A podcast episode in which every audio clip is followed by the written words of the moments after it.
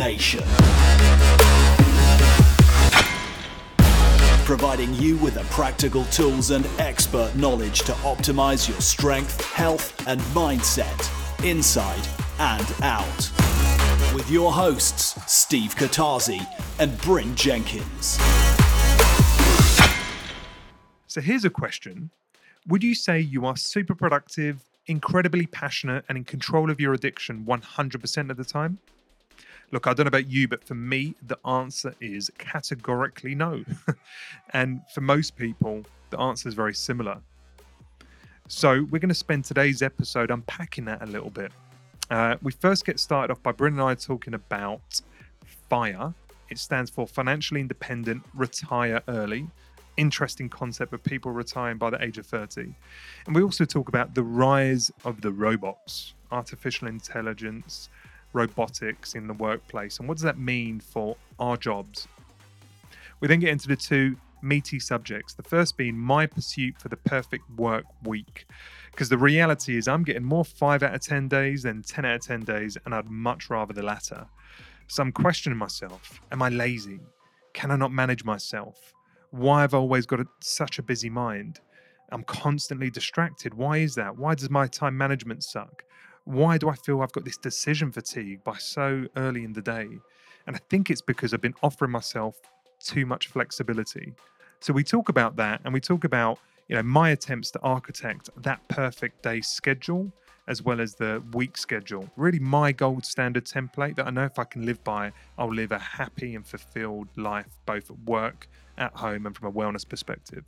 And spoiler alert, I am more productive than ever before by putting in that work and following the plan.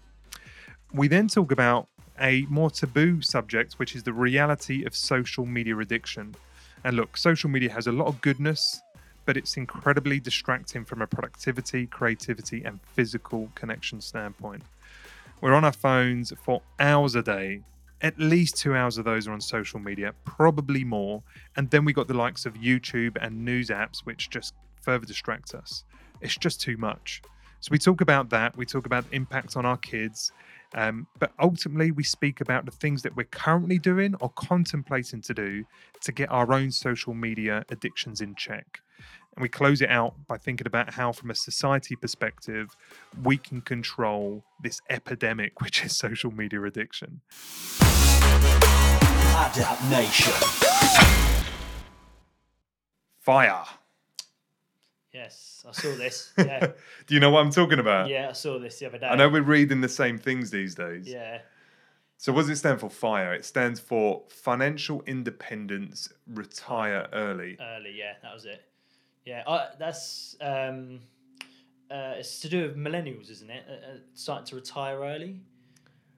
Yeah, from what I un- from what I understand, reading through a few pieces, there's this kind of growing expectation of millennials or you know early 30s type folk who are looking to get out, out of the rat race, get out of the corporate Yeah. gig early and effectively retire in their early 30s Mm.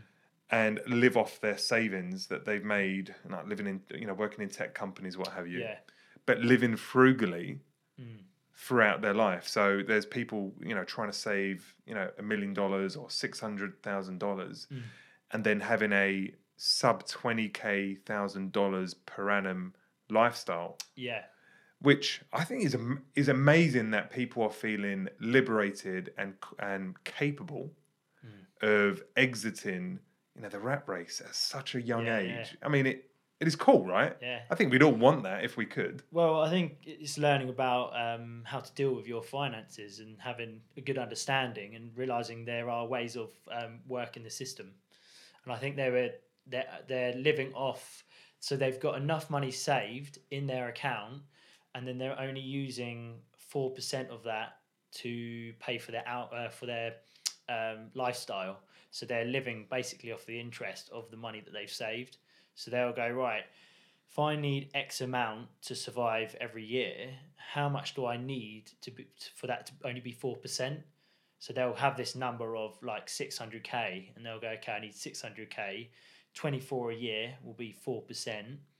That that would mean that I don't have to actually use my savings. And I think that's such a smart way of using your money. It is it is cool, but it would be very difficult for yeah, very difficult for people that aren't being ridiculously paid, right? Yeah. So if you think about a lot, a lot of the folks like you know working at places like Google or Facebook, Mm. you know, come out of college, they're very competent computer science engineers, Mm. and they can command a really big salary. If they do well and they get uh, involved in a couple of projects that take off that their salary takes off as well. And you do that for five to ten years and you save well yeah you can easily save like a, a million bucks on those kind of salaries. Yeah, but if you think about a average job that isn't as um, highly paid as that it would be a little bit more difficult wouldn't it Yeah. to create enough net worth that you can just live off your net worth and not live off an income well, they're making some serious sacrifices, and I think one of the guys was living out of a van. Um, and I mean, it takes a certain person to do that. I mean, it's not the the worst thing in the world. It would be probably quite a nice, simple life. Um, but you, yeah, I mean, if you're not earning much, you kind of have to make these sacrifices to, you know, to make your lifestyle a lot cheaper. I'm I'm just. Th- this is really close to my heart, Bryn, right? Mm. Because obviously, I turned 37 yesterday, Yeah, so I'm not early 30s. I'm definitely back into 30s, but I have been wanting to exit the corporate, basically working for someone else yeah, uh, space for probably early 30s.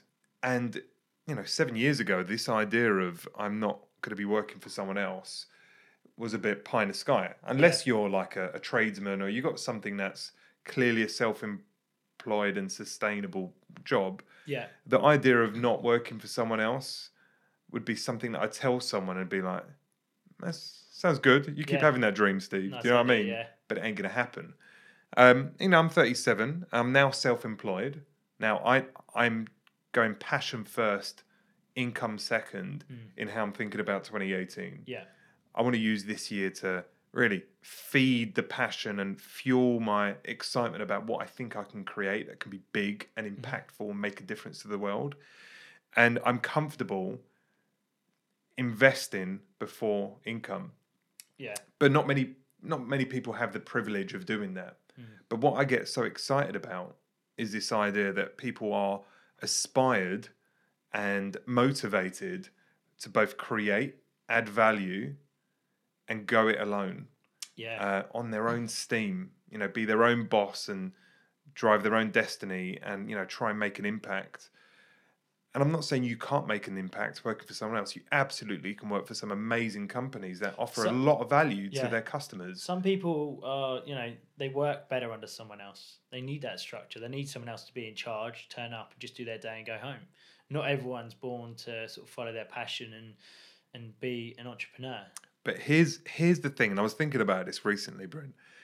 So like thinking about, you know, our folks, like you Mm. know, my wife's mum and dad, thinking about people that I know, you know, in you know late fifties, sixties, seventies, that kind of age range, and they're all still working. Mm. And there's a dependency to work. It's not I work because I love it. I'm working because I need the money Yeah, and they've worked all their lives and they've always had that not hand to mouth absolutely not. Some of the people i'm talking about are have got a really good life but they still need to work to maintain that life. Yeah, and i think think about the work they do. Most people i'd say probably 80 to 90% of people don't enjoy work. What they do. they might find some joy out of you know the community spirit of the people that they're working with some banter you know they may they may not hate it. I'm not saying everyone hates their job Mm. but it's not a passion. It's Yeah. not a, it's not a thing like driving to work going fuck i can't wait to get to work and do more of this good stuff and create this and Be do that. and you know make these new things. Often it's oh it's monday again. Yeah, and I've got to just go Friday. go yeah in it work through to Friday and Yeah. then thank God it's the weekend. And it's just like just do that 54 times a I think there's a lot of people out there that, mm, especially now with the internet, it's easier to follow your passion. But then I do wonder as well, and there's a lot of people out there that say, you know, follow your passion. But in your opinion, how practical is that advice? Because not I don't know if everyone could follow their passion. Then I mean, are there people that are passionate about uh, being a builder or cleaning toilets or working as a chef? I, I don't know. Yes, there there are, but is there enough people to sustain these jobs if everyone's following their passion? Uh, no, exactly. I don't. Th- yeah, uh, this is a really, hmm. a really interesting discussion, Bryn, because I think not everyone is born to be an entrepreneur, hmm. to create new things, to accept enormous risk, financial risk, and you know, career risk in going alone. So I'm not, and and also there isn't necessarily a million different ideas and a million different businesses that need to be put out into the world. Yeah, you know there's ink that every industry can incrementally improve and that requires entrepreneurs and enterprising individuals to go out there and test the status quo. So we absolutely enjoy the benefit of of you know risky creative um, people with high conviction challenging the way life lives trying to f- take cost out of the system do things more efficiently do things simpler add more value richer experiences but I don't believe everyone is built to take that risk and be that creative. That said, um, I do think it's within our gift to be passionate about life.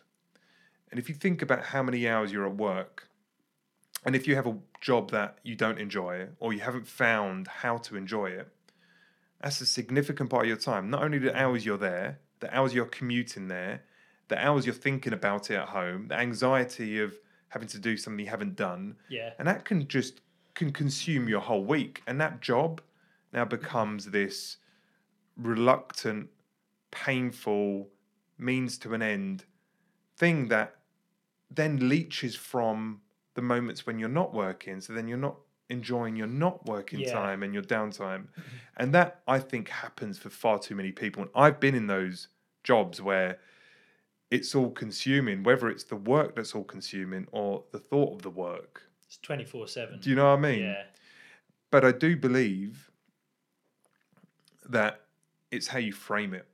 So it'd be great for us to say that everyone can do whatever they want whenever they want, right? Only do the things that make you happy. But it'd be it'd be unrealistic advice because Yeah. everyone has to do things that feel like work. every job has something that you don't want to do, right? Exactly. I do things every day that I don't like doing, but it's part of the job. But I, I think you can, if you have a bigger goal, like a happiness goal or a, uh, you know, material goal or, you know, experience type goals that you want to have, and you think about the bigger picture, like what's really important to you? Is it your family? Is it those moments together when you're laughing and you're enjoying life in the sunshine? You know, many things are free right? Many of the best things in life are free, but how can you frame your life, both work and non work, such that when you do the quote unquote work, you can somehow use it? Yeah, Like, for example, there's a guy called Aubrey Marcus um, who owns onnit.com, and he talks about being in the corporate lane for quite a lot of his career. And he accepted a job that he knew was going to be really, really painful because he'd worked for that employee uh, employer a year or so ago. But he decided to take it on this time, not getting bought into the fact he had an arsehole of a boss and the pressure's going to be intense and he knows he's not built to do that work at that company. Instead, he needed the money. He had a bigger goal in terms of what he wanted to create, both in Yeah. terms of a mm-hmm. business and a, a life for himself. And he then looked at that same job and it was a means to an end. It was transitional in his mind. It was like, okay, I'm going to turn up to that job every day and I'm going to learn and develop skills, like learn how not to manage people, yeah, learn how not to create a pressure cooker, learn how not to just be focused on time versus outcomes in terms of people's productivity. Um, l- you know, learn about customer acquisition and customer retention. You know, just look at this as an experience of learning versus an experience of pain. And he was able to get through it. And all Pick the time, skills along the way. second, you know, outside of that, focus on what he was trying to build for himself Yeah, and leverage both the money and the experience to build the knowledge, wisdom, and capital to go and do his other thing. again, not saying that everyone needs to have an ambition to start their own company, Yeah. but can you look at your job as a means to fuel and or learn from to create a better experience outside of your work? And that's where you get the benefits from working for a big um, corporate business or work for the man. So, I um, I'm always tr- interested in the conversation of um, AI as well.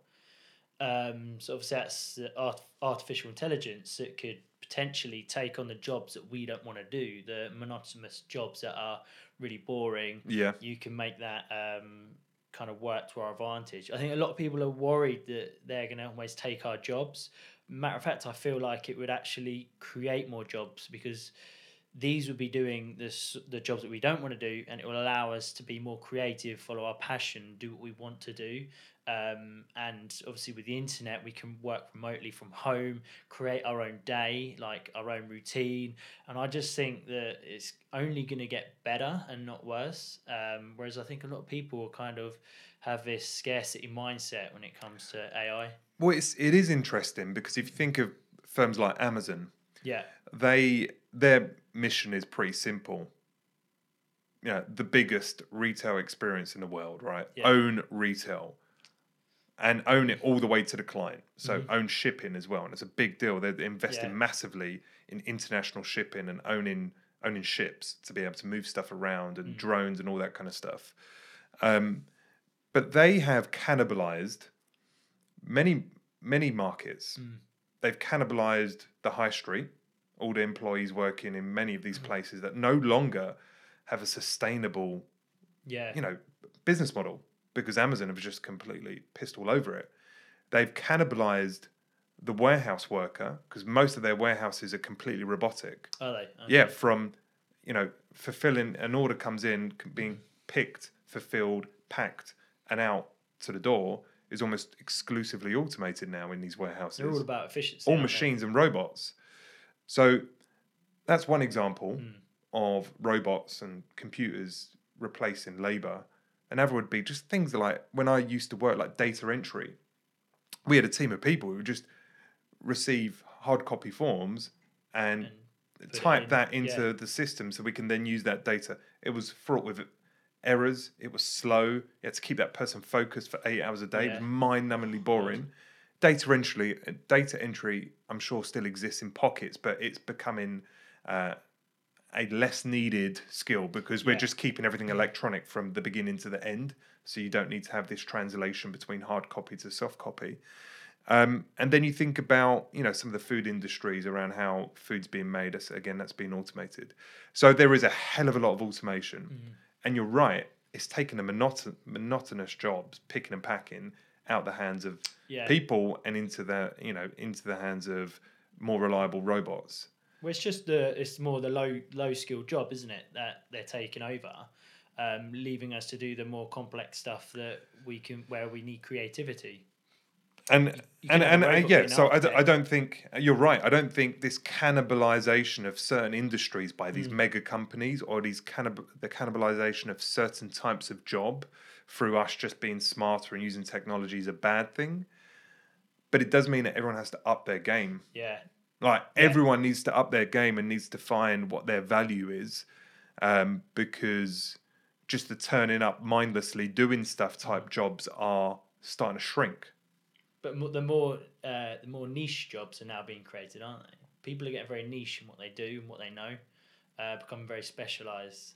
So that's quite cool, I think. It's It's- it's exciting, man. But going back to the point, this idea of you know, twenty year olds now, fifteen year olds thinking my you know my goal is to retire by by the time I'm thirty, and by retire I don't mean not work. yeah, I mean not have to work for someone else and have having the freedom to do what you either don't wanna do. work and live frugally off your investments or devote all your passion to something which doesn't feel like work. Yeah, like at Adapt Nation thus far, there's a few things that feel like work, but mostly I feel like I'm just having a ball yeah, because it's something I'm just so excited about Mm. and I've got so much I want to learn and develop and then share that out there with the world that this doesn't feel like a burden. yeah. And if I can monetize that, that for me, that, that doesn't feel like work. Mm.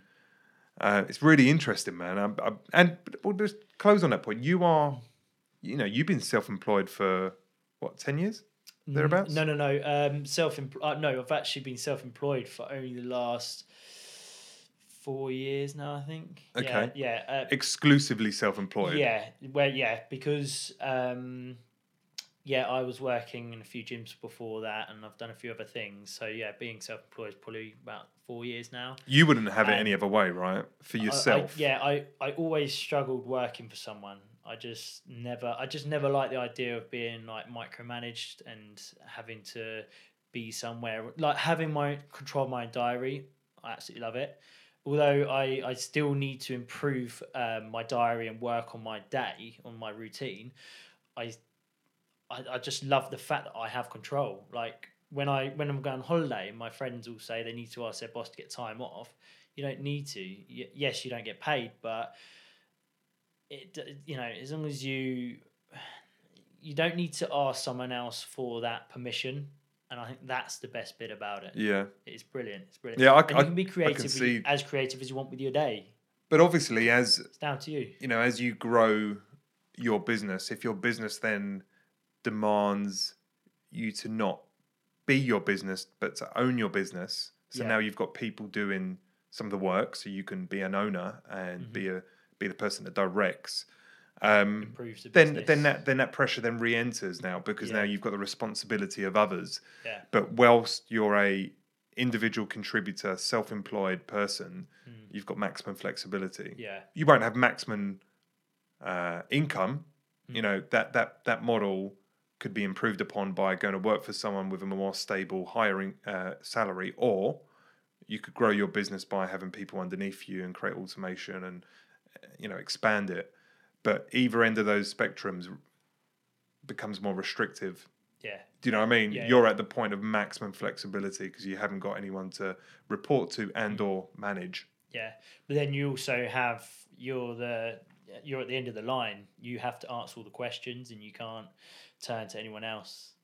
It's not. It's not maximally scalable either, right? You, you have to be. You have to be wearing every single hat at the moment, Yeah. which is a challenge, right? Yeah. You've got to do the accounting, through to you've got to be putting programs together, through to you've got to do your customer service, Yeah. and you've got to be the sales guy, and you've got to, you know, you've got to do everything to make it work, and that's got to be a challenge at times, right? Yeah, I think the the hardest bit when I started on my own was trying to acquire all those skills that you need in order to run a business because it's multi-dimensional. It's not just you have to be a good personal trainer. You have to be good at communicating. You have to um, obviously be good at marketing, diary management. You know, um, even things like uh, social media. There's all these different elements that you have to start getting good at. Um, speak being a speaker. I mean, I did a just a, a local talk, but even then, I was like, "I'm- I'm probably going to have to do a little bit more of this public speaking because I've never done it before. But it's a good way of getting in front of people and get my message out there. So there's just so many different avenues you can go down, but there's so many things that you need to pick up and learn, all whilst trying to be, you know, a good personal trainer, be good at your actual job. Yeah, So there's, and I guess you're obviously learning this as well, aren't you? That you've got so many things that you need to to learn. It just becomes can become overwhelming. Yeah, and so therefore, I'm not- trying to discourage the idea of it. You know, on one hand, I'm, you know, super excited about people that have the balls Yeah, to get after it. But I think the key ingredient that makes it work or not work, and you know, that willingness to put yourself through that risk and pain and growth, is you just got to have something you're really passionate about to, Yeah. to, to leap into that. Because if you're really passionate about what you're trying to create or what you're trying to deliver or offer, then all those jobs that support that vision Yeah. become a bit easier because there's a purpose and a reason behind it, and you still believe that what you're doing is good. yeah, uh, that's a good point, mate. Because if you're not passionate about it, you're not going to stick to it long enough to carry it through. Because when you're, it's hard being self-employed. You, there's so many things that you need to do, and if you're not passionate about it, you're only going to do it for so long until you're a bit like, oh, this, just isn't worth it. There's a lot of people that get opportunistic and go, "Oh, plumbers make a lot of money, or Yeah. sparkies make a lot of money." You know, bricklayers uh, make a lot of money, or whatever it is, whatever you know the trade or idea is, or there's a lot of fidget sp- uh, spinners, uh, Mm. Yeah. Mm. you know, bought right now, or vaping seems to be hot. Right? Why don't I start a business that sells one of those products, or why don't I become a tradesman? Because you know, for a hot minute, everyone's buying that shit. So Yeah. let me get on it. Let me get on the bandwagon. Um, whilst that can make sense and you can make some money, um, I think you got to start with: Is this what I want to do? Yeah. Is is this is this does this float my boat? Does this get me excited? If you get really excited about vaping and you think it's the future and you want to create a healthier society because Yeah. you believe it's healthier than cigarettes and you want to research and get all in on it and find the best products and you know promote it, market it, go for it. But if you want to do it because you've seen everyone else is selling it and for some reason, you know, it's it's hot right now, you want to be on you want to be in on it. I think that's the wrong reason to get Yeah. involved. You know what I mean? You, you have to add value first, and then obviously the money will the money will come. The you if you've got enough um, enough drive, enough passion, and then that will obviously turn into something, right? And you'll add value. You'll figure a way of of adding value. Once you do that, then the money will come, and then you have a business because it starts with a passion, and then you you obviously build that value. Whereas a lot of people look at the money first, and they go, "Oh yeah, the vaping industry is a lot of money in there. Um, I'm going to start doing that." Or yeah, like you say, Sparkies they earn good money, and they're looking at that first. There's a vape. There's a vape shop that's just opened up around the corner from us. yeah. He's the guy that also owns the milkshake shop. Oh, is he? Yeah, so like he's he's on to the on trend things, right? But you know these things are on trend. I don't think they're going to stay on trend, right? They're, like Yeah. anything, you know, anything that's super trendy Yeah. ends up becoming yesteryear, not you know Mm. Yeah. before too long. So again, anyway, I, I just interesting. Um, I think we should all all aspire to be passionate about what we do, whether it's exiting corporate role to go follow something that you want to create. So work and life is one thing, mm-hmm. or enjoy the jobs that you select that you have to work for others. Get hopefully the best job that su- supports your skills and your passion. Hopefully, selling or being promoting something that you and that means something to you. Yeah. But if you're going to be a salaried employee, think about that work being something that you it helps you learn and develop. So then you can devote the rest of your time to areas that really excite you. That you maybe are just a hobby, or an or an area that creates happiness. Yeah. But you just it doesn't need to be a burden if you look at it that way. You know what I mean? Yeah. Yeah. Adapt Nation. Right, so we've got two questions for today that uh, have kind of been bubbling in the surface and or things that we've both been interested in. So let's go through them. Then we're going to talk about um, the perfect day or my pursuit for the perfect day.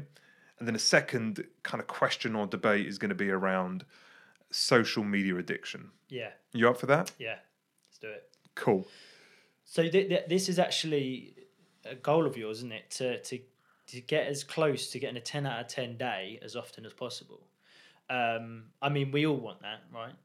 Why wouldn't we? But there's, I, I can see how you're trying to construct this this routine um, to to automate your day and make it as easy as possible to make you as productive as possible.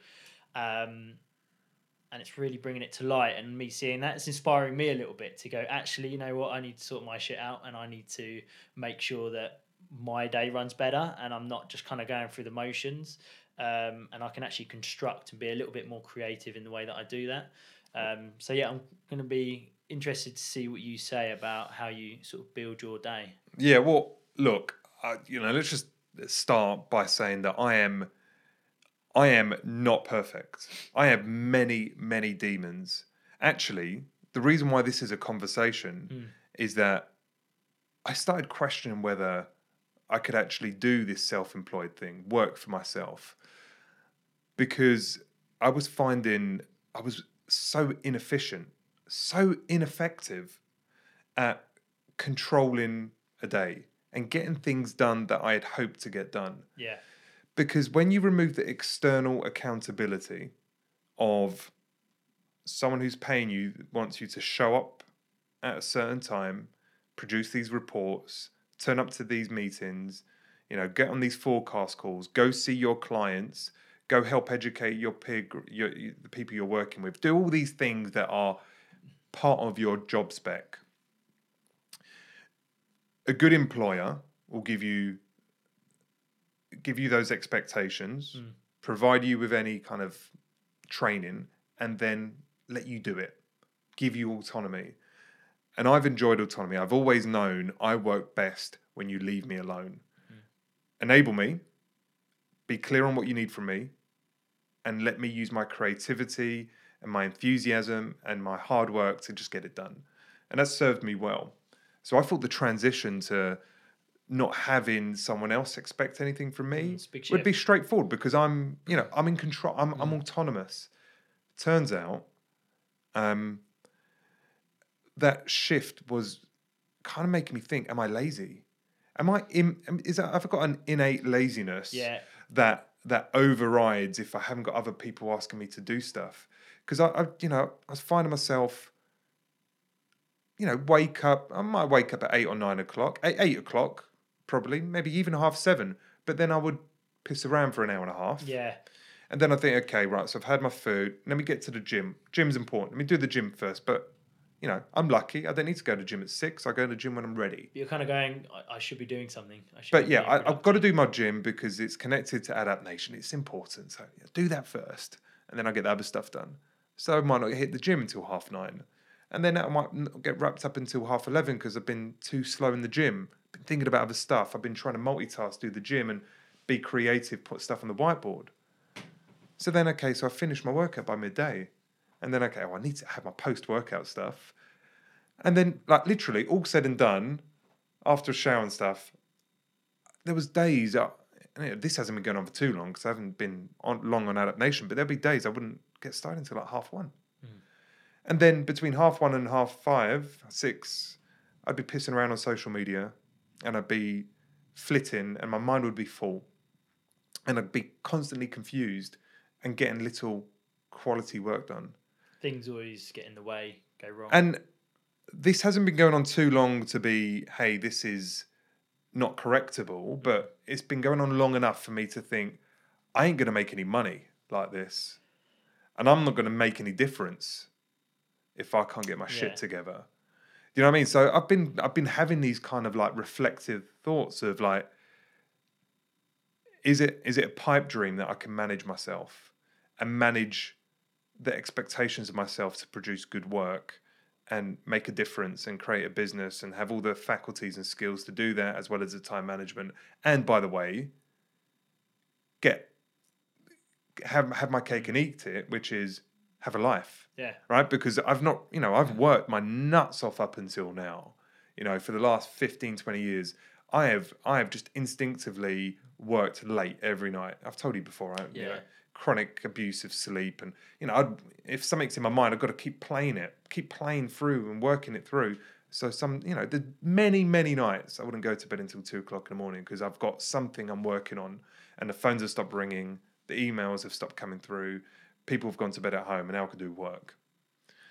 So yeah i've just been contemplating whether I- i can get my shit together if i can own my day. Mm. And then that started me thinking actually the concept of owning my day is quite profound. Yes you've got to have a vision like a broader mission. Um, something that directs your day week and monthly activities towards right? I want to do this by x day. I want to create this for the world whatever what have you. And it's easy to get drawn into okay i've got to have all those big pieces clear in my mind so i know where to put the effort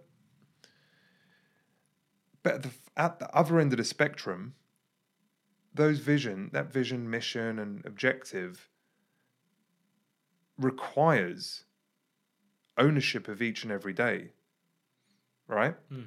because if you're not owning that day if you're only turning up 30% of the time each day well that just compounds on itself and you are you are getting nowhere fast.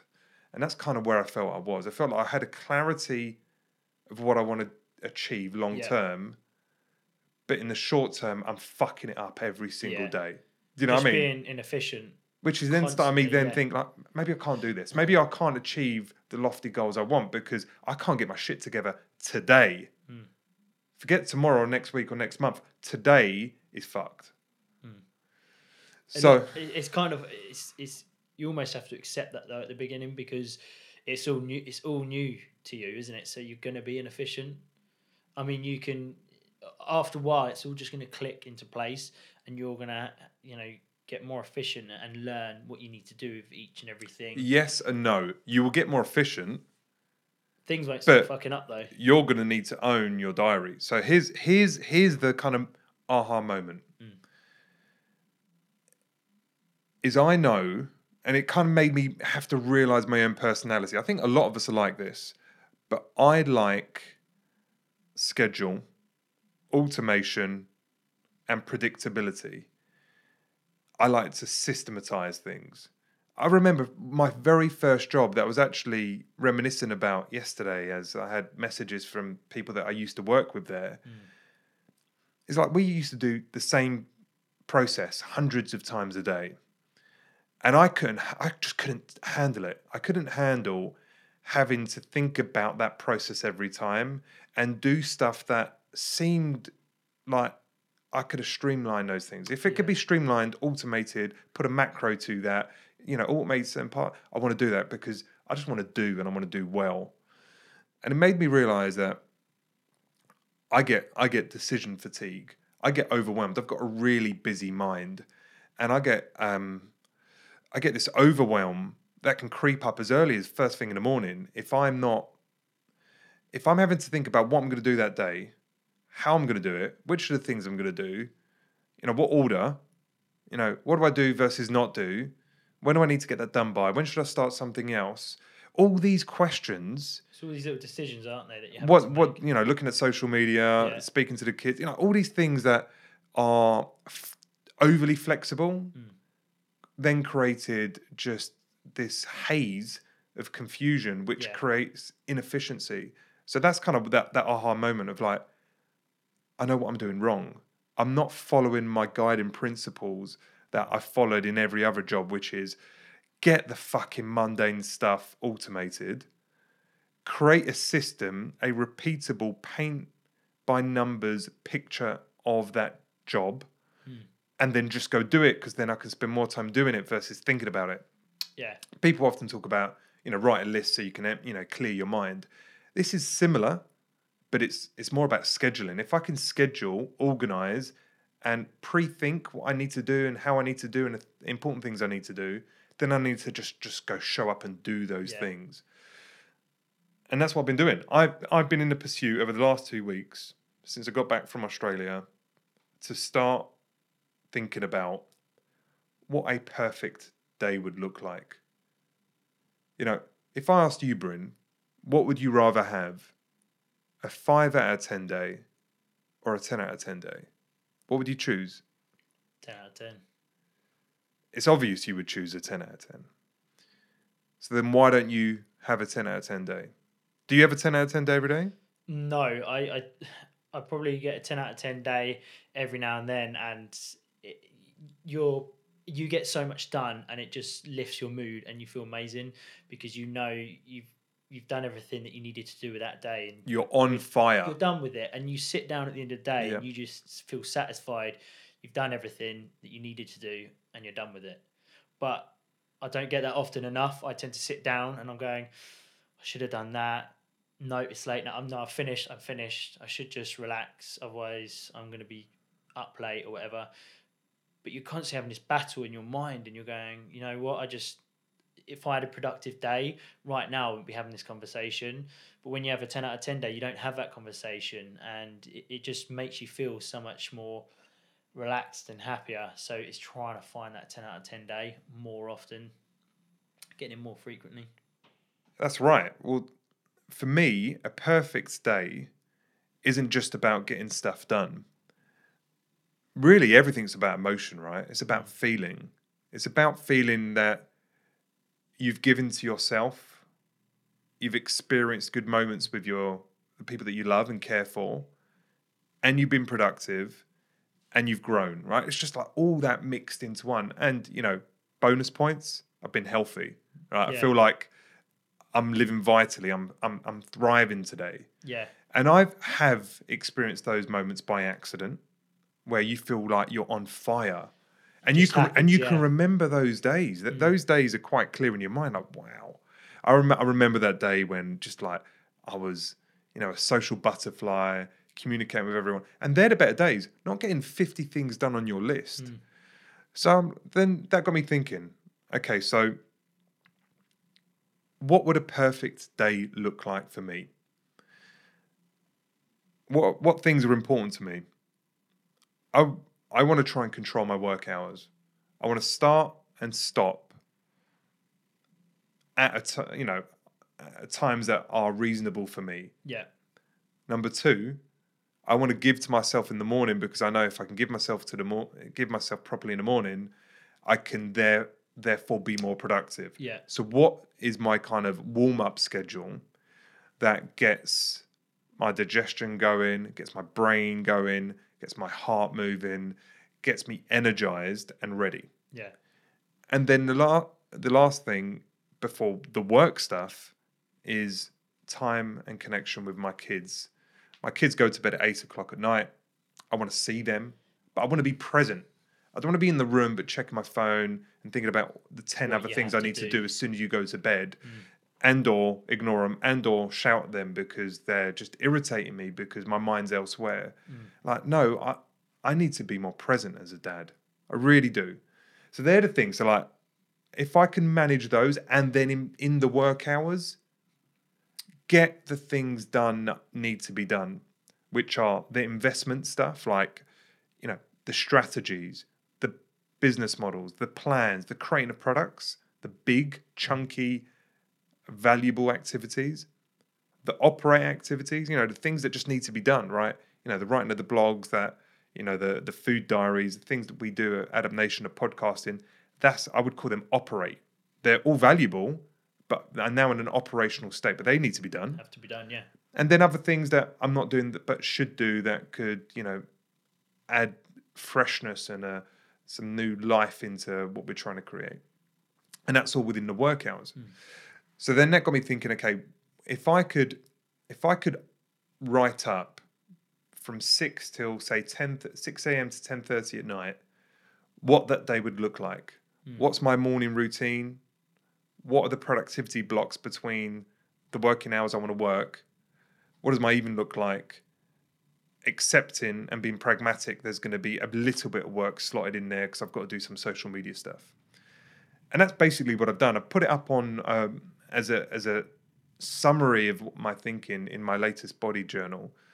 But I've just done that in 15 minute increments. I've uh, put together my morning ritual. It's quite a long, drawn out ritual, but it's what makes me happy. Wake up at six in the morning. First thing I do is hydrate because you've lost so much water and you're dehydrated at night. So I want to get electrolytes into my body, and I have some lemon because that starts the it starts the digestion moving. So I'll grab that first thing in the morning. Then I want to do um, so I want to get some light into my body. So that'll be some human charger, light therapy, earbuds, and get out in the sunshine if there is sunshine. I do some rebounding. So that's jumping on a trampoline for a few minutes. That G force uh, change of gravi- gravitational unloading uh, wakes up the lymph system, which is highly correlated to your immune system hmm. health. So I do that. I do a little bit of meditation, just 10 minutes, just get my head clear, deep breathing, just again get that calm and clarity so I'm not busy and Yeah. confused. You know, I then do a cold shower and, I- and I've grown to love cold showers. And we'll talk about that some other time, but I've literally, it's like almost the most enjoyable part of my day now is that r- vital, that vital feeling of putting yourself through acute stress that wakes the body up and just fires you up like nothing else I do. I grab some healthy fats, I have a workout and a proper hard workout, a little bit of food, and I start my day. Now, that's for me three odd hours. Hmm. But it could it could be much less because I build in some time for me to wake up and my brain to start functioning properly. You know, I can't just get out of bed and just Yeah. start. But that could be crammed into two. It could be crammed in, yeah, probably two because I work out as well. It could be crammed into a short period of time. The most important thing is I'm doing what I need to do to make me buzz for the rest of the day. Yeah.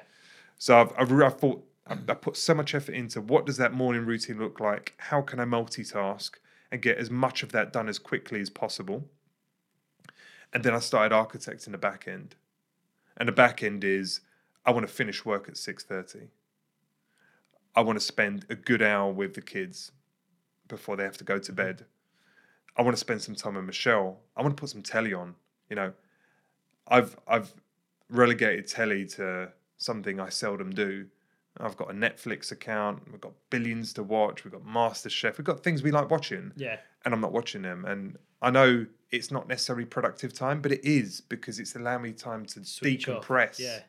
So I want to get some telly in, and ideally, I want to go to bed early enough so I get my eight hours of sleep, and I probably do a little bit of reading in bed before I drift off. Hmm. So I then architected a six thirty to ten thirty. Like, what does that look like? Ideally, what would I be doing?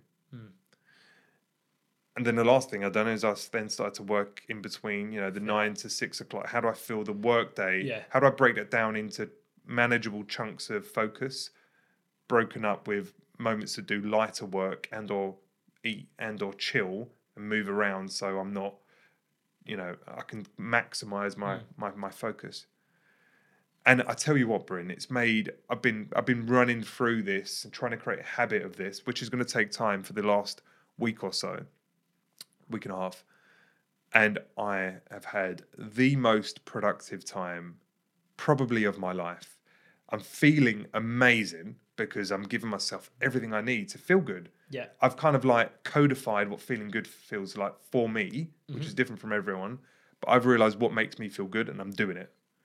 Two, um, I'm getting more creative, much more creative than, than I've ever been before. When I get to my desk after doing the, those that morning routine, I'm like, give me the hardest thing. I'm up for it. I'm now looking at my weekends where I'm extending the same kind of concept to the weekends, just kind of moving the moving the stuff around a bit and not having work because I'm Yeah. not building work in. And it means that that work void is now can now be filled in with let's get super productive on us having fun. Like, what can we do to make sure we in, take ownership of our Saturdays, really enjoy the experience, get out more? okay, there's stuff around the garden I need to do, heavy lifting, bullshit stuff that you don't want to do. I've got energy to do it. Like, I want to do it because I'm seeing the extra benefit of being outside. I'm like, I'm fine You're not outside. torn with the stuff that you haven't done in the week. feeling like you have to Exactly, because. I'm carrying all the load from the, from Monday to Friday, Yeah. which I haven't done as well. So it's just a beautiful thing. And then from there, I've been able to create a week schedule of like, what does Monday to Sunday look like? What are regular scheduled things that I can create external accountability towards? Which say, Steve, you've got to show up on a Monday morning and do this specific task. On a mm-hmm. Wednesday, you've got to do your podcasting. On a Friday, you've got to do your editing. You know, create some like non-negotiable slots. So I have to do those things. Yeah. And that again adds some accountability. So I have to show up and do it and I don't have to think about doing it. And I, I hope that creating this structure, but being pragmatic and flexible with it when I need to, will just mean that I can just get more good stuff done Yeah. and Things and, and life, end right? the day happy. Yeah. You know? It's like like you said with the weekends, you you're you're doing what you want to do on the weekend, and you're not feeling like weekends are just for catching up for the things you haven't done during the week. Um, I I've experienced this. I'm sure a lot of other people have, where the weekends always feel like you're just catching up on house chores and doing all the things that you haven't done. Oh your admin stuff of life, Admin right? That you need to do. Yeah, and then your weekends get consumed. By Monday, you, you're tired because you've you've just sort of you know done all these little things and jobs and taxed your your mind with with these jobs on the weekend. Whereas actually, if you're really productive Monday through to Friday, and you know how to get the best out of your day, and you might allow some extra time to do house chores and things like that, then the weekends you free them up a lot more, or you free up, like you say, your evenings, and it's trying to figure out. It's obviously working out your day, isn't it? Because my my day's constructed differently because I work with clients. So I sometimes I work early, sometimes I'm working late, but it's trying to manage that so that my days look as similar as possible um, each week. So Mondays look the same each week. Yeah, I think that's Right. what will work for you, Bryn, right? Because you've got, you know, most of your clients are fairly regular, right? Yeah, So you you know you've got X amount of clients that you know you've got their name to that ha- own these slots of your diary during the week. yeah, You can build around those, which I know you've done to some degree already, but taking it to the next level is to say, what would my perfect day and perfect week look like? yeah, Right, which means that me and Lisa spend time with each other. I get to learn and develop. I get to give maximally to my clients. I get to do some stuff on the business and the back end I need to do. Um, I give to myself. I've, I've got vitality, yeah, and I enter into the into Saturday Sunday, where it's all about us just enjoying our one life that we have. Do you know what I mean? Time, yeah, and um, I'm going through this mindfulness stuff at the moment, and um, there's one of the packs on Headspace which are asking exactly that question. It was around prioritization, and it sounds like a bit impractical, but the question is valid. The question is, if this was the last day that you had, would what would you do, and would you do the things that are on your list? the point is not to go and drop all the things you have to do hmm. and only live you know and just go fuck it all off and just go sit in a park all day. Yeah. it's not about that. That isn't the intent of the question. The question is more around this was your last day from getting the most out of it. Hmm. Are you doing are you choosing to do the things that will bring you the most joy satisfaction and growth? And are there things on your list you don't actually need to do they just somehow f- found their way onto your list and you feel obliged to do them because they're Yeah. there. You know are the things you're wasting your time on. And i think if one you can ask that question every day combined with you put just a bit of time in to say what would the ideal day look like? Again i'm i'm not promoting the idea of you know this maniacal anally retentive you know manage my time to the minute because i can't do that. I'm i'm really shit timekeeper but what i i can do is work within some rules and what i love to do is remove the thinking Yeah. you know what I mean? So then I have more time for the, that thinking power to not be exhausted on pointless decisions I have to make every single day, Yeah. and instead take those fucking decisions out and use that mental power and capacity to do the stuff that really matters, which is thinking about my family and how I can make them happy, and thinking about how I can be productive and add value at the work that I do. The way, know what I mean? way I see how you've done it differently to how I've done it, you've, by the sounds of things, you've more macro managed your day, and I've always tried to micromanage my day. And what I mean by that is, I've always tried to set a task for a specific time, and I'd never get it done in that time. So I would say, okay, well, I have clients from 9 a.m. till 12 p.m. and then at one I'm going to work and, and I, I plan out each hour exactly what I'm going to do and then two o'clock I'm going to do my admin work um, and and I'll put down specific tasks which, which works and and I know you've done that to an extent but like you said you have to have a degree of flexibility and you can't put it down to the minute which I was actually doing and it was a big mistake because it was it was unmanageable because it was like things were just taking longer than I expected. And you just this, you continuously disappoint yourself yeah when you set expectations you can't keep. yeah it's very demoralizing, both if you're managing someone, Yeah. but it's equally as demoralizing if you're trying to manage yourself. yeah Like, I'll give you an example. I run off a linear list, or I have done. I default to an idea of just a big long list of stuff to do, um, which is the most lazy way to manage to do lists. And I know if I get more organized, I start breaking that list out into the types of work it is yeah and I start breaking it out in terms of what needs to be done today, what needs to be done, you know, this week, next week, what have you. And that kind of works, and then I kind of fall back into the old habits. What I'm trying to do now, um, in in in creating the morning ritual and the evening kind of secure time for my family, in the time that I work, I've broken it down into three productivity blocks. broke uh, and and they're kind of um, bookended with breaks.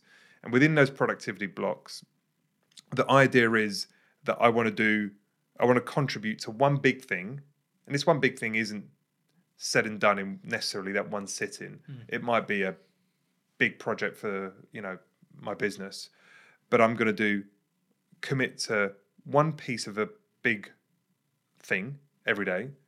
I'm going to do maybe two medium activities. And what I mean by these is I know that they're they're going to you know maybe some researching for a, a blog, or it's um, um, putting together an advert that might take an hour. Yeah. It's something that's probably going to take me 30 minutes to an hour. And then I'm going to sign up to doing maybe three or four small things that might only take me just a few minutes each, but it's context switching, which is the Yeah. challenge, right? So if I mm-hmm. say, okay, I'm going to do one, maybe two big things, and I use that, do them first thing in the day because that's when I've got maximum kind of mental capacity. You know, after lunch, I'll probably do a few small little things because it's just it's easy to just like tick off and get get the idea of momentum and tick off Yeah. easy stuff, and then I'll use the back end block to do do a few medium things or go back to a, a, a difficult thing, a thing that requires my brain power. But the idea is that I'm trying to take some of the expectation off of me instead of having this endless, unlimited list of things to do and having to choose in a moment what I'm going to do and when and how. Instead, I'm saying, okay, the night before, and I've kind of give myself, you know, just 20 minutes or 15 minutes at the end of each day. Decide what your one big thing is, your two medium things are, and your three small things you're going to do. And if if I only do those things, do you know what? I could have done a lot more, and it would have been great if I could have been five times more productive. Yeah. But if I can just do those things, I'll feel like I've had a good day. Hmm. You know, I've written my body journal blog, I've researched about something important, and I've written, you know, a, a micro blog about some wellness concept. And then I've responded to a couple of people, incoming and outgoing emails I need to do, and I've done a bit of social media.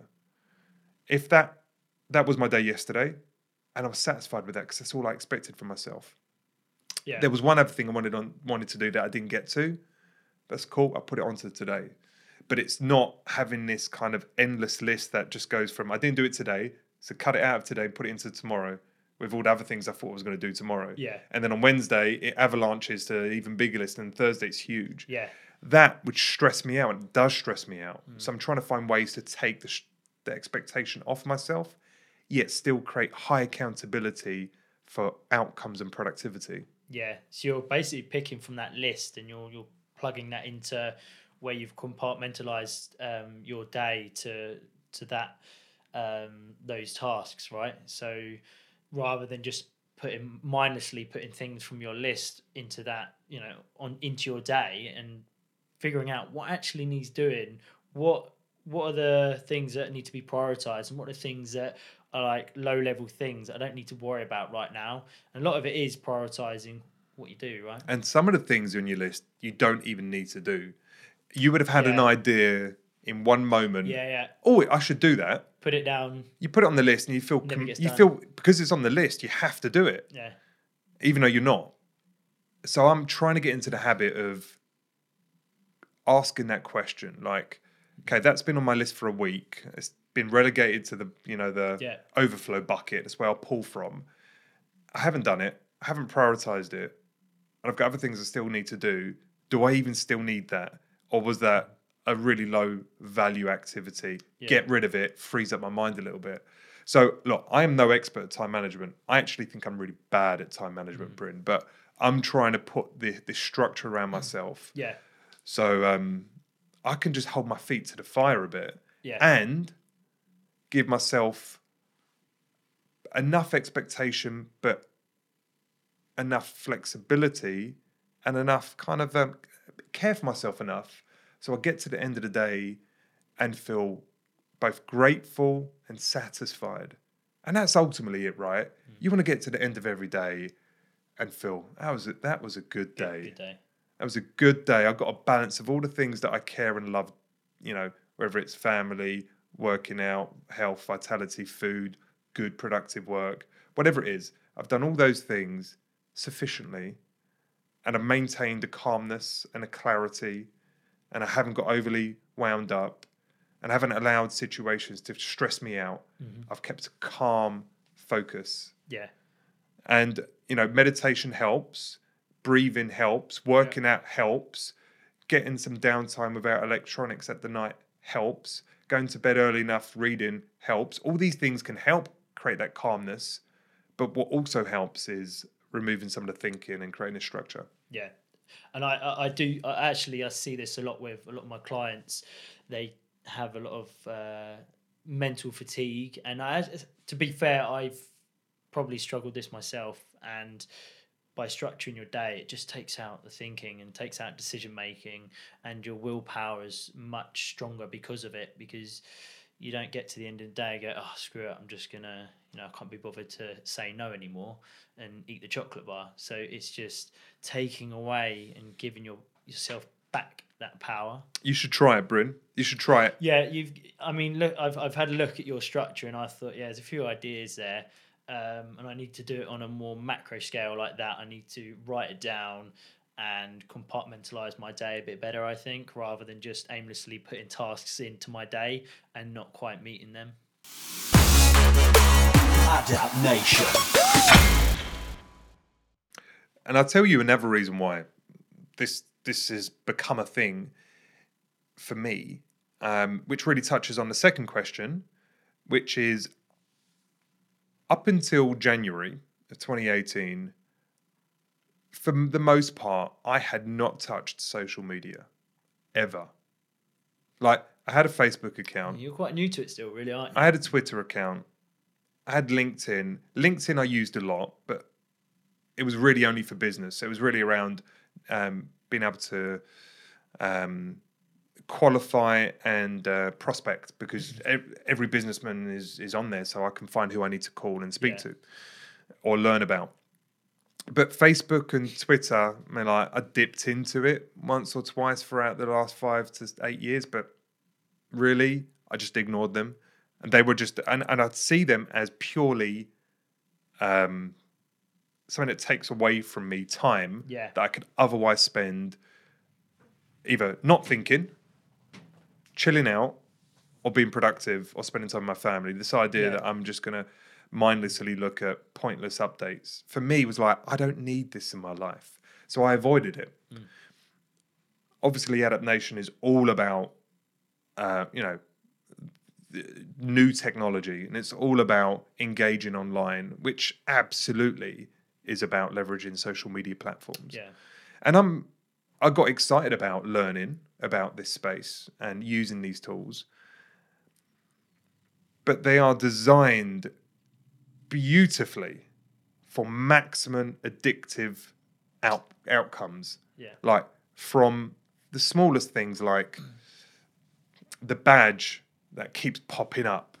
You know, there's always an update. Even if there's not an update, there's a yeah. fucking update. You know, Not, and I go on it just to get rid of it.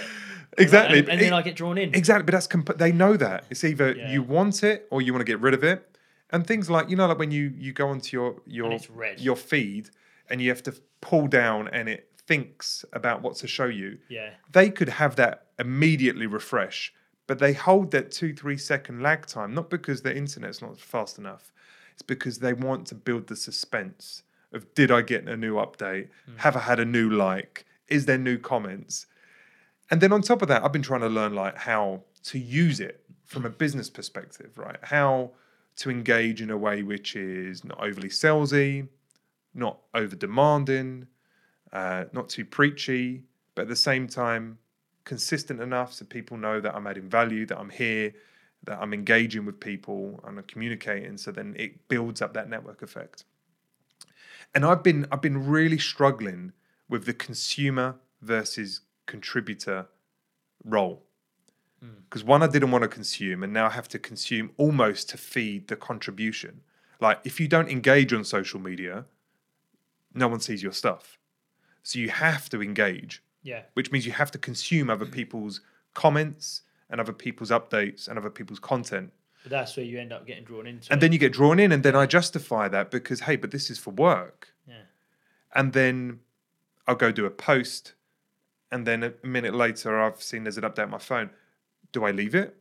Yeah, I'm going to leave it.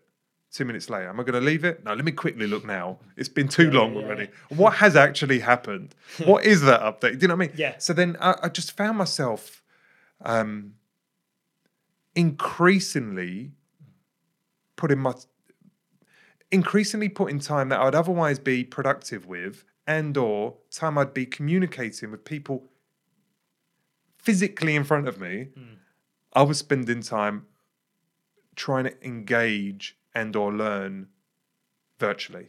Yeah. And uh, I started I started to get pissed off with myself that I wasn't again, this is coming to that inefficiency. My time management was sucking because I'd have this idea. Okay, I'd then get to my desk at whatever time I got to my desk. Okay, I'm going to do this thing. Let me just quickly check Facebook first, make sure everything's good. Let me quickly check Instagram. Oh yeah, yeah. Oh yeah, I've got this idea of what to do on Instagram. Let me write a note of that. Has anyone else done something like that? Let me take a quick look. And then before you know, I've done an hour and I still haven't done this one thing that I was supposed to do today. But- and that just kept snowballing. So then another part of putting this day together was like, I need to control my social media engagement. It Like, become a full time job if, if you don't. And I think actually it's you don't realize how much of a full time job social media becomes. It can become over consuming, and if you don't put it into your day so that you you j- just go on and do what you need to do, then yeah, it just becomes completely overwhelming, um, or it just takes over too much time. but but you're talking about in the capacity of it being part of your business. Yeah, this is equally a problem for people who are purely yeah. consumers, right? They contribute in, in, in the spirit of communication, yeah, but they're not using it from a business capacity. They're using it to, you know, you know, see what other people are doing and you know just have a bit of communication. Part of it's ego for some people. Some people feel compelled to kind of tell the world what Yeah. they're doing. There's a whole myriad of reasons why to use it, but you know, the Facebooks of the world, hmm. you know, Instagram and Twitter. Look, this stuff has been built by scientists, very intelligent people that don't just create beautiful user interfaces, but create experiences that make you want more. yeah. Absolutely. It's just as addictive as substances. Well, they've all got their own little thing, right? So Facebook is, I find Facebook more for looking at what friends and family are doing. It's it's kind of mixed content on there, isn't it? It's between videos, pictures, and statuses. But then you start looking at Twitter, and it's the little one or two liners. And I always go on there, and I like sort of you know maybe seeing a comedian when he puts up something funny or what people have in their mind. But then I'll go on Instagram because I want that visualization. It's Crazy. and then you go then you got YouTube as well, right? And you got YouTube, and and then you start putting lists of things you want to watch later. And now you've Yeah, got this yeah, yeah. burden of like hundreds of things you need to watch. What- what and then account- podcasts. what's the worst one for you? Mine's probably YouTube, I reckon. Um, what in terms of what? Just Sucking you in. sucking you in, over consuming me. If I go on any of those platforms, YouTube's probably the one that will keep me there the longest. Yes, probably because the videos are longer, but I, I will. I, I very rarely go on it and then come off. I'll go on it and I'll go, oh, what's that? Whereas the other stuff, I kind of go on it and I can quite quickly come off. Of it, Yeah. and that really captures me. No, I hear you. YouTube can do that for me. And, you know, again, on YouTube, I, I never engaged with that. I'd stumble across YouTube all the time because whenever Yeah. you're researching for something, researching, you know, want to buy something or you're thinking about something, you type in a question, typically there's a video Yeah. that might describe it better than reading. And we've got lazy. We just want, we want it explained to us versus having to read it ourselves. Yeah, yeah. So yes, I've consumed YouTube for as much as I've I've been consuming the internet. Um, but I've only recently started to put like subscribe to people's channels, and then because I was doing it based on our space, I was like, okay, watching these various things, people putting out new videos, Yeah. I can learn. It's all about learning. Like I want to learn about you know that new workout or that new exercise or this new principle of the metabolism, blah blah blah. And then I kept getting updates of like all these new videos, and I, I, I can't keep on top of it.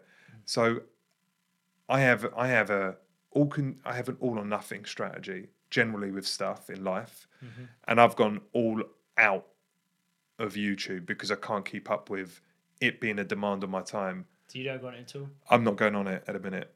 Just because, and I've turned off all the notifications. I've actually, I've turned off all the notifications all the benign. So I've turned off all the benign notifications on Facebook. So the only updates I get are if someone comments on something I, I put put out. I think that's mostly it. It's mostly Yeah. someone reacting to something that I've done. Yeah. That's the only notification I get. I've turned off everything else. Now I can go in and I'm going in to the you know the my feed every day, so I'm seeing stuff, but I'm not having the app tell me I should go and look at it. Yeah. So I've turned off all that. I've done the same with Instagram. So if people have live stories or people, and I don't want to, I don't want to be notified of that. Mm. All I want to be notified again. And actually, no, no, no, no. I've turned off all the likes as well.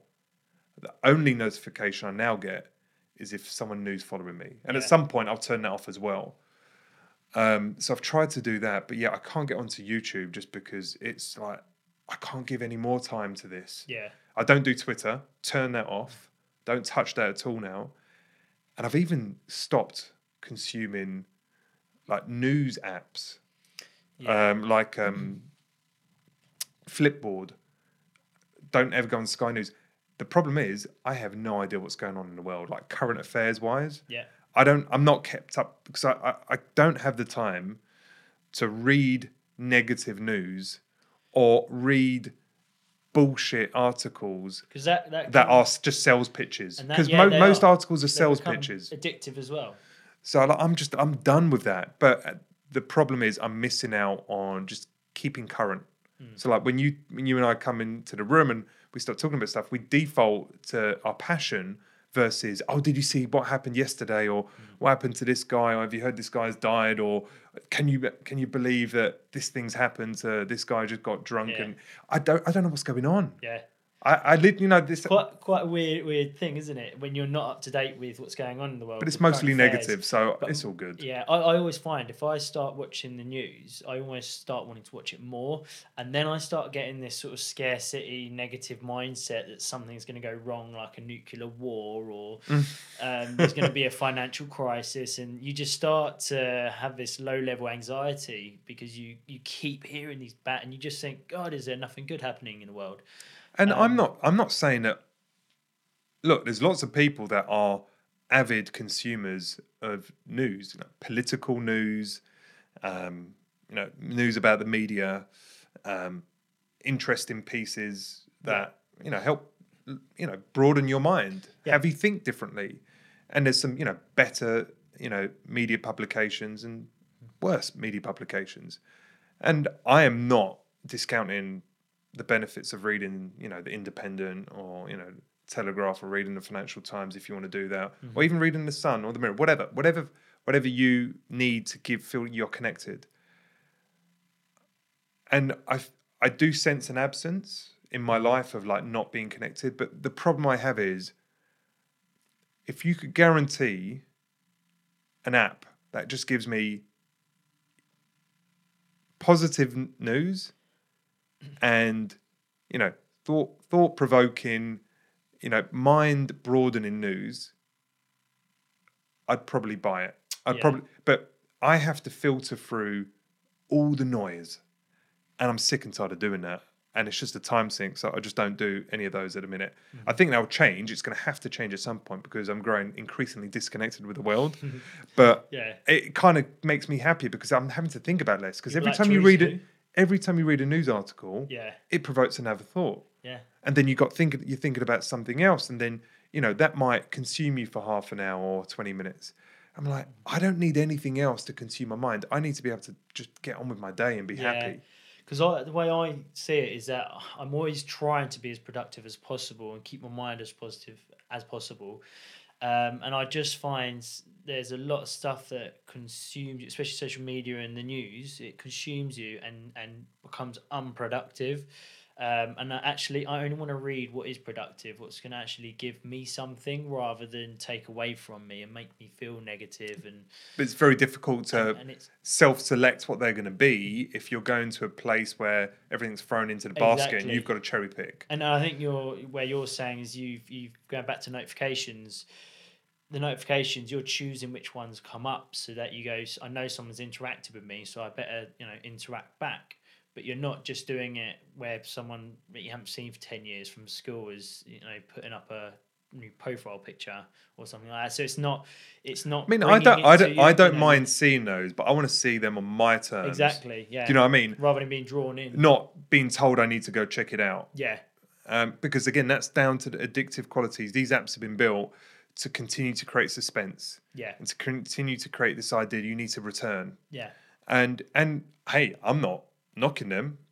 Amazing. It's, Oh, it's yeah. amazing how they put this together.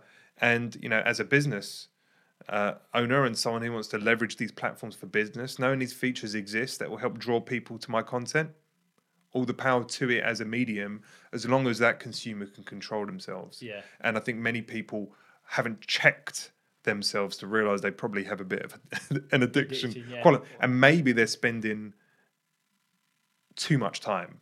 Yeah, I, I, I used to myself, um, and you you have to first of all you have to realize how much you're actually on it, because I, I think a lot of people are unaware how much they're consuming um, this content, and it's once you know that, then you can start going, okay, well I'm probably on it too much, and then you have got to find out. But when is that realization point? When do you when you realize it? Usually, Because, when your partner says, "Get off your phone." because think about it, right? You um won't necessarily. I don't know. I don't know how people use Facebook like across the board, but I suspect people dip in and out hmm. multiple times a day.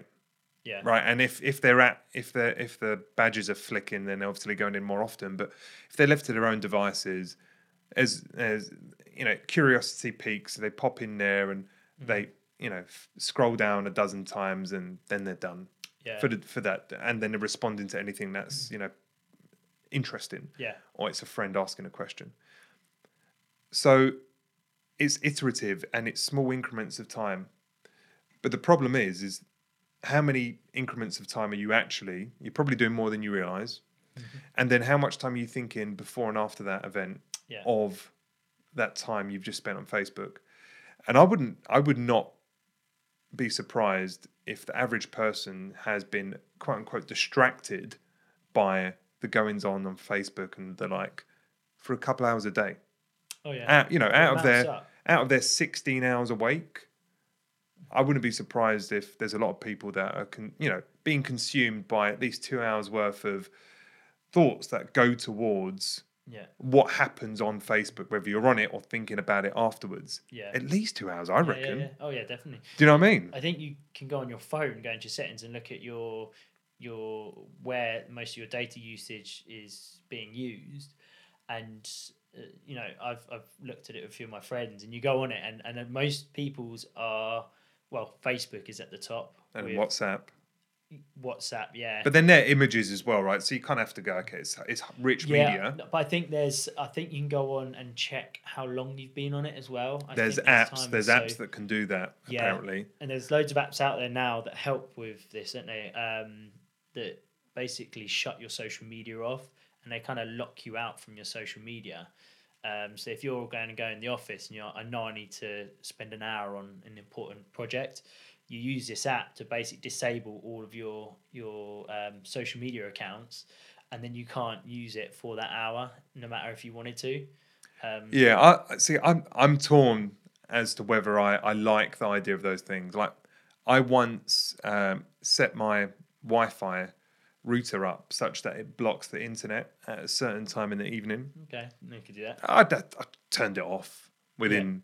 You know, I, I used an exception once, and then I've done an exception twice, and I'm like, I'm just going to turn this off now.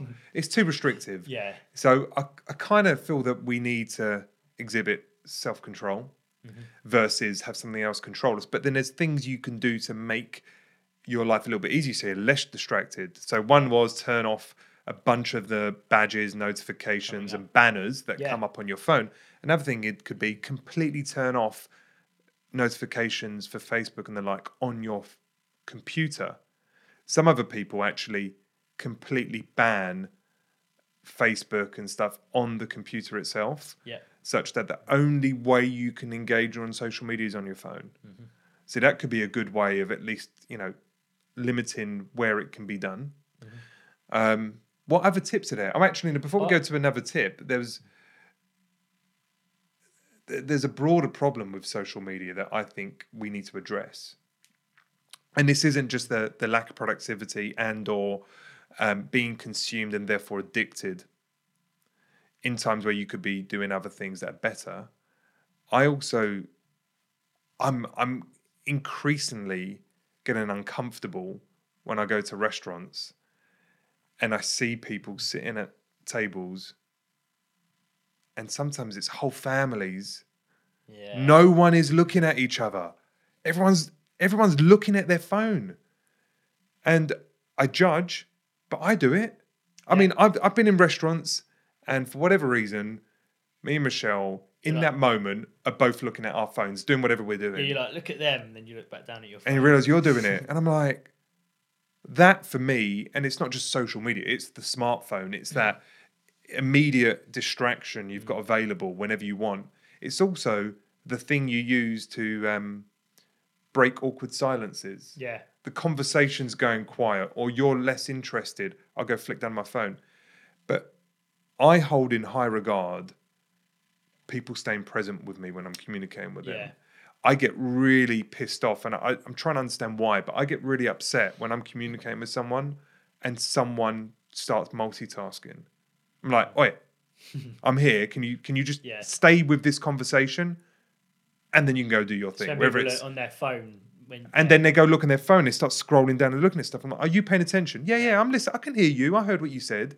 You might have heard what I said, but you're not engaging yeah, because you're you can't think about reading your posts and fully engaging in this conversation, ready to respond and actively listen. yeah, And so I, I, I feel the bigger problem with social media is we are starting to exchange physical, face-to-face communication for virtual engagement yeah, and I think our kids and you know you know the young uns growing up now are this is their world Mm. and you know kids are going to bed at you know falling asleep with their phone in their hand having been on Instagram and hmm. Facebook all night and just falling asleep doing it.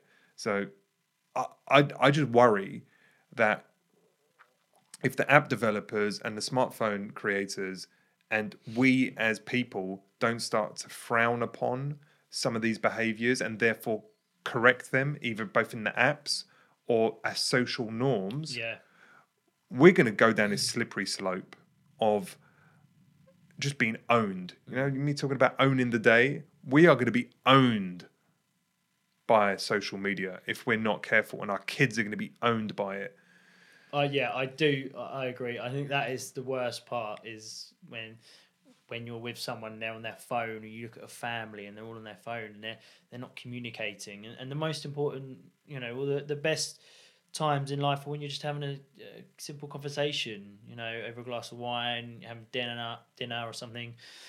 And that's kind of being replaced with being on your phone and constant being you, you you know when you have a good conversation with someone and, and it's going really well, and then suddenly their phone rings, uh, or, or, or they check their phone. Suddenly the conversation. It's ends. usually not their phone ringing. They just go, I feel compelled to look at my phone. yeah, and you think, oh, that was such 'Cause a I good do that. conversation. Don't you do that? Like, I'm sitting down here, I'm like, I'm just going to turn my phone on to see what's going, see if there's anything I should look at. I think I do it more than I know. It's I mean, ridiculous. I do. I've, I know. I caught myself doing it the other day. So I was training in my in my garage, and my phone was on the side. And every time I finished a set, I'd walk over, press press the Yeah. phone screen on, look, and then turn it on. see what's again. going on. I kept doing it, and then I was like, I was like, why am I doing that? But I just I, number one habit, and maybe number two addiction. I don't Oh, know. absolutely But addiction. I think, but I also think a lot of it's habit. Now I'm in the habit of doing it. Yeah. I'm like, I know there's nothing on my s- screen because I checked it 30 seconds ago. But even if there, even if there was, yeah, I mean, here's the question: Does it matter whether you look at that thing now or in five minutes? Out of all the things that could notify you to look at me on your phone, if you didn't look at them for half an hour Mm-hmm. from when they were created, would that change anything at all? The reality is no. Even if people were commenting on Facebook, if you commented within one minute or the following day, it hasn't changed anything at all. Yeah. Yet we feel compelled. What was that? Let me deal with it now.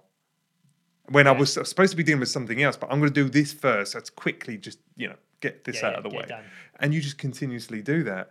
I, look, I, I'm I'm not judging people. I'm not judging others. I'm judging myself because I'm I'm referring to my own human instinct of getting completely distracted. But yeah, I do that too. Like, I'm working out and I'm flicking my phone up. Like Yeah. that, I remember when I was, you know, working corporately, I'd have the corporate mail app on my phone. And because my corporate email was so busy, I'd always be getting emails. And I remember being on holiday and sitting by the lounger by the pool. And I'd probably turn my phone on and off and pop into that app a hundred times a day, at least, when I'm on holiday. Mm. I'm fucking on holiday and I'm doing it. It's And that's what you Bad, man. question it. Yeah. so what can we do? What what can we do as you know tips for individuals or techniques that you and I can maybe try because Yeah. I think we both have the problem. It's mm. not like, you know, we Yeah, can yeah. we can sit on a pedestal and say, look at everyone else who's got the issue. We've got the issues.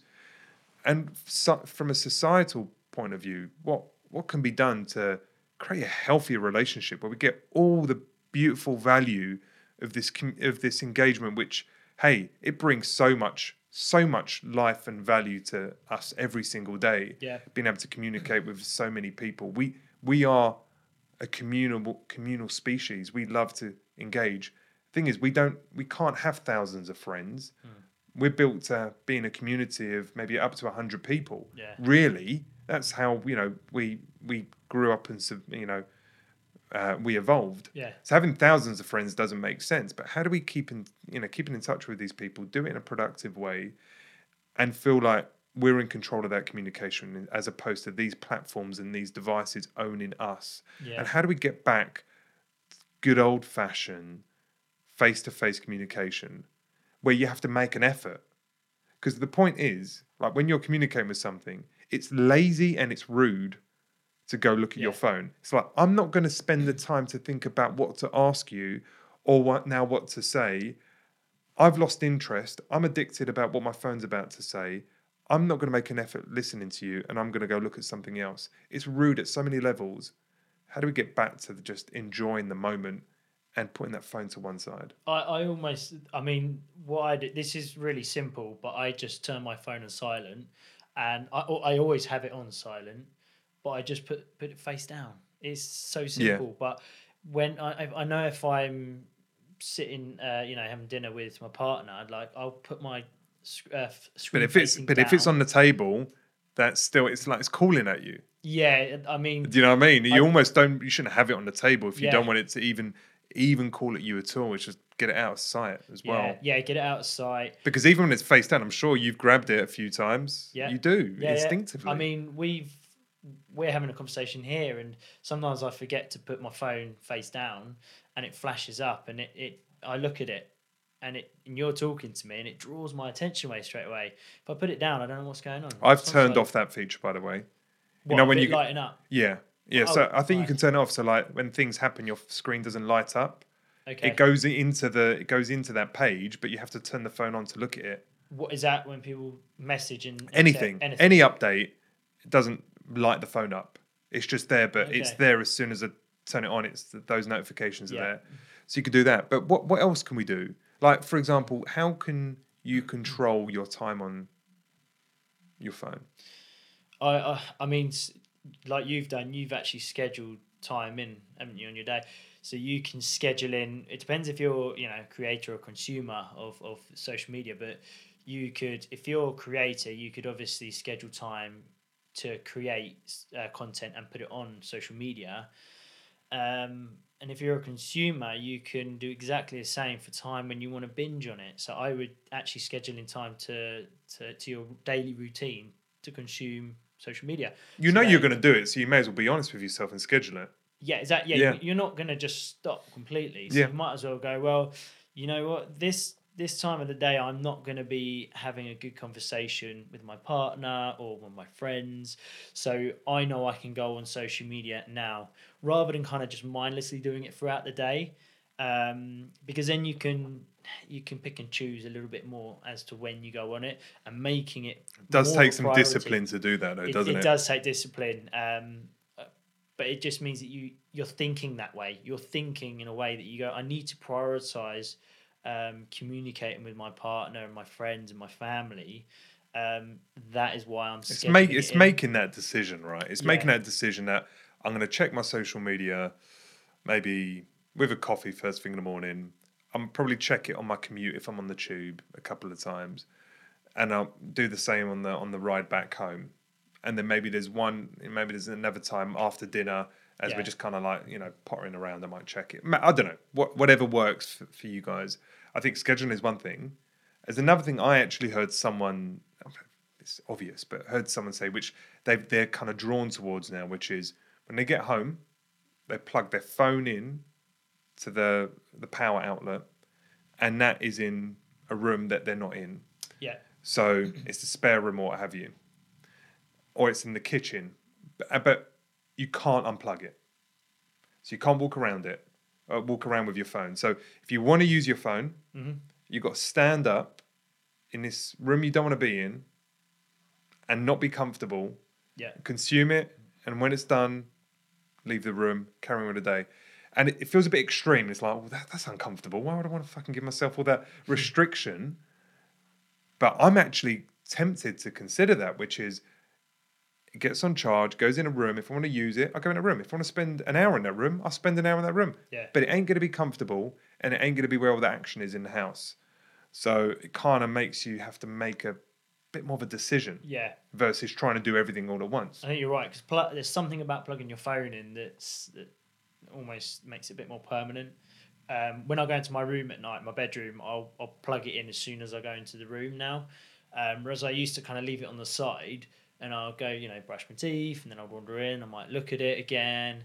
Whereas what I do is I, I plug it in as soon as I get in my room. First thing, plug it in, set the alarm, put it face down, and then I just I can't really be bothered to turn it on and look again. I know it, and it's almost a habit again of of. That's I'm good. So you can't, but that's just before you go to bed, though. But that's it? just before I go to bed. Yeah. So I mean, I don't do that day to day, and I mean the phone almost follows me around the house. I notice it follows me around the house. follows me everywhere. Yeah, and you, you, it's, it's on the table. And you're on Yeah, the yeah. table. You go in the kitchen. It's on the kitchen side, and I don't know I'm doing it, and I literally carry It's it. crazy, it isn't it? I think this this thing. I don't even go to the, I don't even go to the toilet without my phone. Yeah. Like, seldom. Yeah, yeah. or, or I leave it on the side outside the toilet. It's over the door and it's like waiting for me right there. I'm like, I don't need it to follow I know, me around. I know. So, it, I I mean, I haven't figured out how to not do that because, again, that's going to be discipline, isn't it? It's going to be like, put it there, leave it there. I suppose plugging in a different room, like you said. I think that helps. I think what makes it more difficult is that you know the phone has become your every device. It's my book. Yeah, It's my music. It's my podcasting for learning. You know, it's my googling and researching. It's Emergency my email. calls. It's my phone calls. It's my text messages. It's all my news apps. It's it's everything. So it's so because it's so versatile. Hmm. You might say, actually, I don't want to do these activities, but I want to do these activities on the Yeah, phone, yeah. and therefore, what I've just said could be destructive because you would rather read on your phone for an hour because you don't have physical books anymore. Now, if you've got it in your hand, are you tempted to quickly see what Facebook is just saying because Exactly. you've seen a pop up? yeah, yeah, yeah. Again, I'm, I don't, I don't, I haven't got all the answers. I think I think the the the hardest bit for me and probably a lot of people actually is that you have your phone as well in case someone calls you if there is an emergency, which doesn't happen very often, but it does happen. yeah, Like occasion, you know, uh, um, I've had a time where my phone's gone and I'm like, thank God I was on my phone at that time. Because if it was on silent in my pocket and I didn't look at it for half an hour, I wouldn't have known. But I had it in my hand and I was like, actually, you know, I was kind of glad it was in my hand at that time. Um, but and that that's the problem. Do I put it on silent and face down or in another room? I'm sure you could probably can. I'm sure you can silent the phone from a notification standpoint, but keep on maybe the ringtone, or or whitelist people and keep them that because you can definitely do that. You can whitelist phone numbers that ring. Maybe this uh, this could be our big idea. Our, No. new, our new app. It No, it already does it, man. so you got an app and it will literally like it, it not like I'm uh, sure. I'm sure you can make the phone silent, but keep the ringtone for all your calls. And I know you can definitely have a whitelist of phone numbers. If they ring, irrespective, they will they will ring. Because what I was thinking was if if everyone had this app on their phone and if if they called you normally, it wouldn't go through. But if they knew it was an emergency, they they would do it through the app. Oh, right, okay. Your phone will not disturb you unless they've Use they- it through that one so app. think, Shit, it's an emergency, and you click the app and you call them because you know that will disable the, That's the silent interesting. mode. Ah, So that's what I be- was thinking. Yeah, I Yeah, oh, keep that one to yourself and everyone else listening. Yeah, yeah. um, is there any other tips I can think of? I, I'd say turning off the notifications, turning off the screen, turning on, uh, scheduling your time, maybe plugging the phone in. I think that if you can do those, there'll be good things. Aware, and then and awareness as and well. then I would say the other thing is around external accountability. What do I mean by that? Have your partner call you out yeah, when like like for me, I have to use I have to use Facebook and Instagram for the promotion and engagement of Adapt Nation with the followers. So I can justify much of my action with I'm working. But I'm not always working. it's not scheduled in. Do you know? But no, Yeah. but it's not. Even though I know, I yeah. label it as work, it's not actually It- work. yeah. It's it's now morphed into just Blurred social. Yeah, just? I'm just consuming now. Like so, if I'm doing that, check Yeah. me. If I say I'm going to do something, both scheduling or some discipline, I'm going to try and deploy. Call me out when I'm not doing that Yeah, you know have that person kind of put a mirror up to you because you quite often one lie to yourself two are in denial or three Yeah. just don't even realize so i think accountability from your your partner or the people you live with or people you work with is probably mm. a useful way to kind of keep yourself in check but i think accountability should be leveled up yeah, and this, as my closing point, is really around a societal norm. I would like it to be socially frowned upon for people to go to restaurants and use their phone. Like it would wouldn't it be cool if um, restaurants start popping up? You know, like you know when the the smoking ban came out, and then restaurants or it was starting. It it was it was gonna happen, but Yeah. it was it was like notice. Uh, and some restaurants would go anti like smoking, no smoking allowed in the building before it was actually regulated. yeah, So if you had to smoke, smoke outside. And that was quite liberating. And for people who didn't want to be in a smoking environment, you'd go, oh, that place is a non smoking restaurant, or they've got a really big non smoking area. Uh, That's, that's, I'm going to add that to the list of reasons why I might go there. Now, think about it that way. If restaurants, there's a restaurant around the corner, Bryn, and it said, no social media, no phone restaurant. That could be their unique. I mean, like, I would go there, as long as the cuisine is okay. I'd probably go there because I'd be going there, like maybe hand my phone in as soon as I walk, think- as walk through the you know the front the front desk. They take the phone away. Yeah. You can't fucking use it. You have to speak to the person you're with, mm-hmm. and you can have it when you leave. I think I, I think that could be a thing. yeah, I think I have seen. This was a while back. I seen somewhere where they give you a box, and in the box you, you put your phones in there, and they shut the box, they lock it, and you can't get into it. And I they have the key. And Joe Rogan, when he does his comedy gigs, he does employ every once in a while firms that do exactly that. So because he was getting fucked off that people come into his shows and they're constantly on their phone as he's Yeah. trying to make them laugh. And he's like, no, like if you want to, if you're spending money to come and uh, watch me, and I'm putting effort to try and entertain you, stay with it, yeah, like for the hour, Yeah. right? So he he like had a no uh, phone phone rule. thing. Now people say, "But I want to use it for taking photos and stuff." Well, take a bloody camera. Do you know what I mean? For that hour, Yeah, just get off it. I think if we can up level that such that it almost becomes frowned upon to be on social media. Not that I think social media is bad or shouldn't have a place in our lives. It absolutely should. There's lots of goodness. But frowned upon to be an addict, frowned upon to use it in public. Yeah. Almost like if you could just do that, that that could change our relationship with these platforms that are designed to make us addicts and get, give us back the keys and get us start taking some of the control back. I think we need it because I just I, I worry from my girls growing up with yeah, being complete addicts of YouTube already. They haven't even found Facebook and Instagram and all that kind of stuff yet. And I'm thinking these apps are getting smarter and more addictive day by day. These kids are already consuming it and they don't even know it. Yeah. This is part of their life, whether they like it or not. I just hope we start creating rules and expectations around it so it's a healthy relationship. So if you want to Yeah. smoke, go and smoke, but know the downsides hmm. and all the negative marketing to support that. Choice is yours. I almost feel like social Yeah. media is like, here's the good things, all the bad things as well. Let me make sure you're really clear of all the bad things. Yeah. Now, if you want to go do it, do it. But it's frowned upon for you to do it in these places. Yeah. Well, it's like smoking used to be cool, but it's not cool anymore. It's you've got to not. stand out I love the I love the change over the last 10, 15 years that it's not a cool thing. Yeah, and, and I I think if we change the way we view using our phones, it should almost like say be frowned upon to to do it, especially when you're around people in a social environment, and then that becomes almost uncool in a way. It was like look look at Bryn. He can't he Yeah. can't manage himself for five minutes. He's look he's, he's feeding his addiction Yeah. there in the corner on his phone.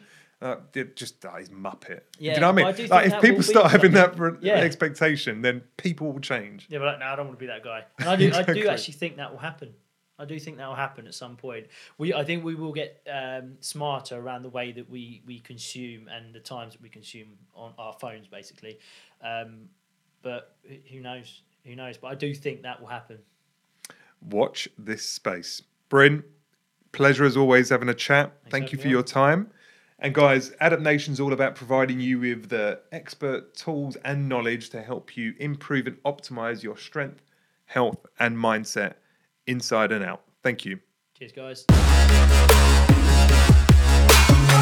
If you enjoy this show, please leave us a five star review on iTunes. It really helps. And of course, recommend us to any friends or family who you think might also enjoy the show. Thanks for listening. This is Adapt Nation.